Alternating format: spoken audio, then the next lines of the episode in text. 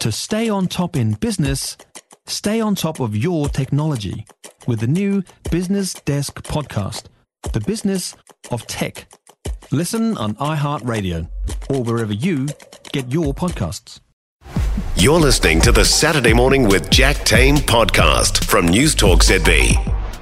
I had the wow moment with OpenAI's new technology yesterday, their generative video function, which for those of us who have kind of been following artificial intelligence, but really um, took half an hour just to just to have a look at what it can produce. Yeah, it, it is a staggering, staggering technology. Paul Stenhouse is our tech expert. He's with us this morning. Hey, Paul. Good morning. I haven't tried it yet. Tell me, Jack, how was it? Well, I mean, first of all, you can't try it yet. So, or you can, or uh, basically, ah. they've released examples of how it's working. They've released examples of prompts and the videos that those prompts have created, but they say they want to test li- uh, test it a little bit more. They want to make sure that it, it is as safe as possible before they release it for consumers, which I, I suppose is understanding. But having having seen the prompts that have been put into it and the videos that apparently have been produced from those prompts, it is pretty amazing mm. technology. And and like I said at the start of the show this morning, just amazing to think of where that technology is going to be in five years. Yes, and will it be being used the right way at the moment, isn't it? We're talking about an election in the United States, misinformation, this sounds like it could be a recipe for disaster. Yeah, yeah. In your experience, when these tech companies reveal a technology like this, how far ahead would would they be in terms of the stuff that they're actually producing in house? Like this is another thought I had when looking at the different examples of the video generated. If if they are able to produce this and show this to the general public and to the world right now, where is the technology that they haven't released? Yeah, it depends on the company, but with OpenAI, I think they're usually pretty transparent. Um, so I would believe that probably what they're seeing, what you're seeing there, is a real demo. Companies sometimes like to fake demos, but I do think this one's probably real. Yeah. Um, and they are, as they say, probably just looking at some of these safeguards and really putting it through its paces to make sure that it doesn't create some of the uh, nasty things that yeah. I think we could look at. While you were away, I was talking with um, I think it was Wilhelmina about some of the Taylor Swift imagery that came out that was not putting Taylor Swift in a good light. Yeah. Um, and had her doing things that she was not ever doing, um, or at least being videoed doing.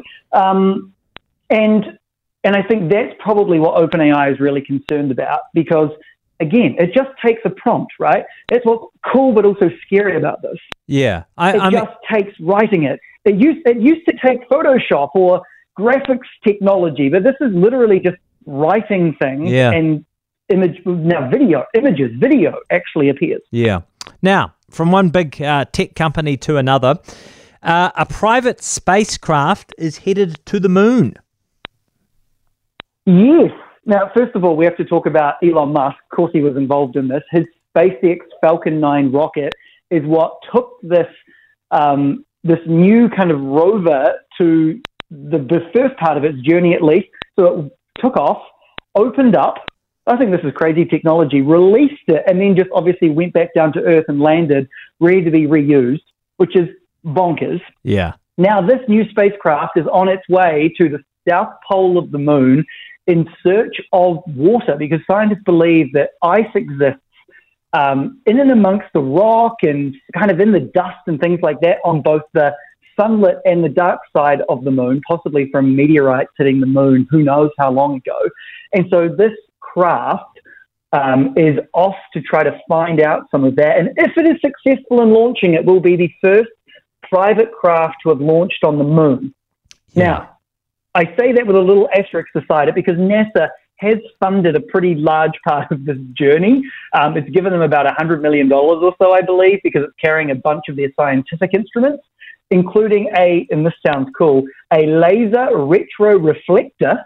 Right. Which will bounce laser beams back from the moon um, that they send from Earth. Wow. And also some tools to measure things like how landing uh, how landing is going to disturb the the dust and the, the surface of the moon yeah, as well. So yeah. NASA is involved. It's not completely privately funded.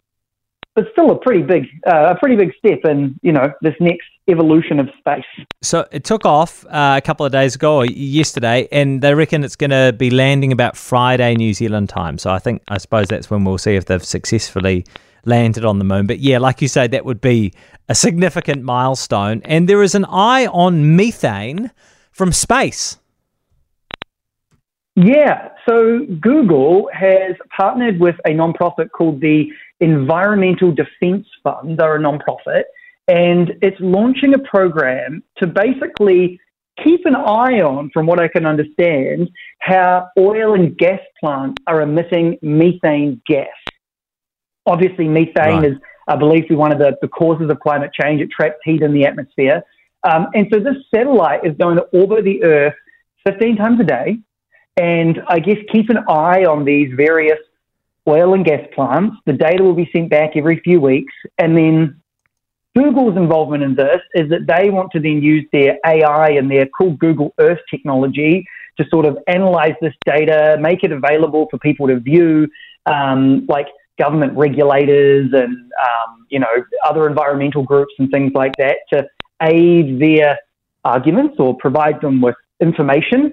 Um, and, and that's going to be this kind of partnership. They have said that something quite interesting, Jack, that if their satellite was to notice that, say, a plant had a really serious or significant leak, right, it was producing a lot of methane, spitting out a lot of methane into the atmosphere, they've said that it's not their job, though, to notify the plant, and they're going to let the regulators and governments yeah. basically use the data and use it as they see fit, I guess. Yeah, with, right whatever whatever that will mean. Maybe enforcement, maybe education, um, whatever that is. As they see fit. Dot dot dot. Yeah, we'll wait and see what that actually means. Thanks, Paul.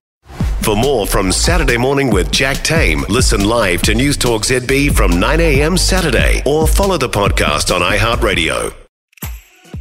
If you enjoyed this podcast, you will love our New Zealand Herald podcast, The Little Things, hosted by me, Francesca Rudkin, and my good friend Louise Airy. We focus on all the little things that you can do to make a positive impact on your life and to cut through the confusion from the health and wellness industry. Join us every Saturday to hear from the experts for all the tips and advice you need. Just search The Little Things on iHeartRadio or wherever you get your podcasts.